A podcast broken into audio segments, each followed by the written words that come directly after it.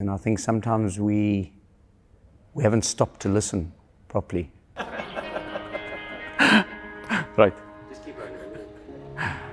Gary Kirsten went from one of the most successful cricket players in the world to one of the most celebrated coaches in the world by leading the Indian cricket team to a World Cup victory in 2011 for the first time in 28 years.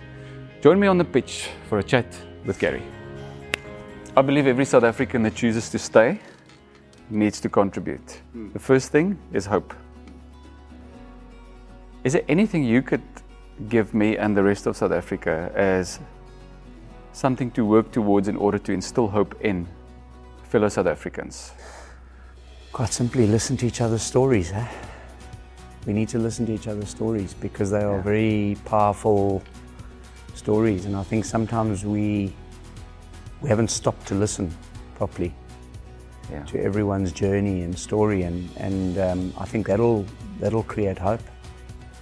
I'll never forget. I was with the Protea team in 2012, and our manager at the time was a, was a Muslim doctor managing the team, a remarkable human being, Dr. Moosajee.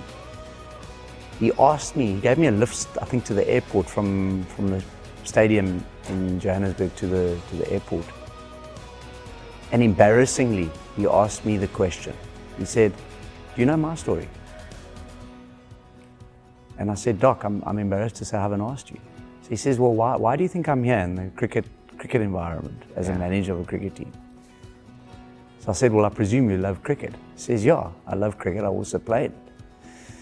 And he told me his story about how he was the guy that had all the qualifications and performances to get the scholarship at Wits and never got it. And he had to go overseas to qualify himself to wow. get that scholarship.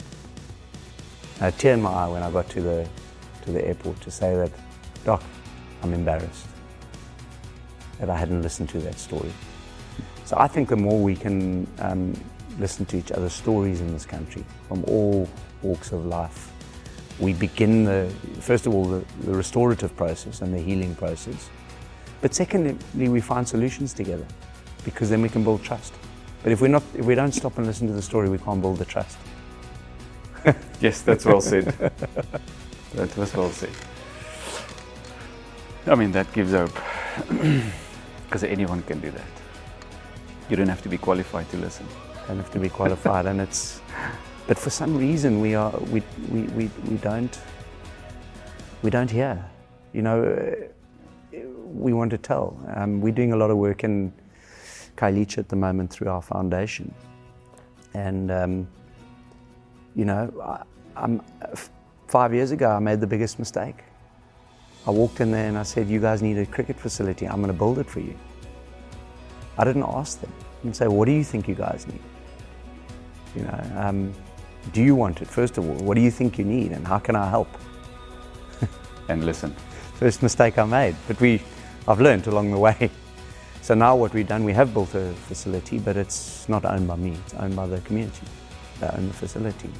It's theirs. They take ownership and control and they, it becomes part of their DNA, it becomes part of their community and their environment, which that, that's, where, that's where it excites me. Yeah.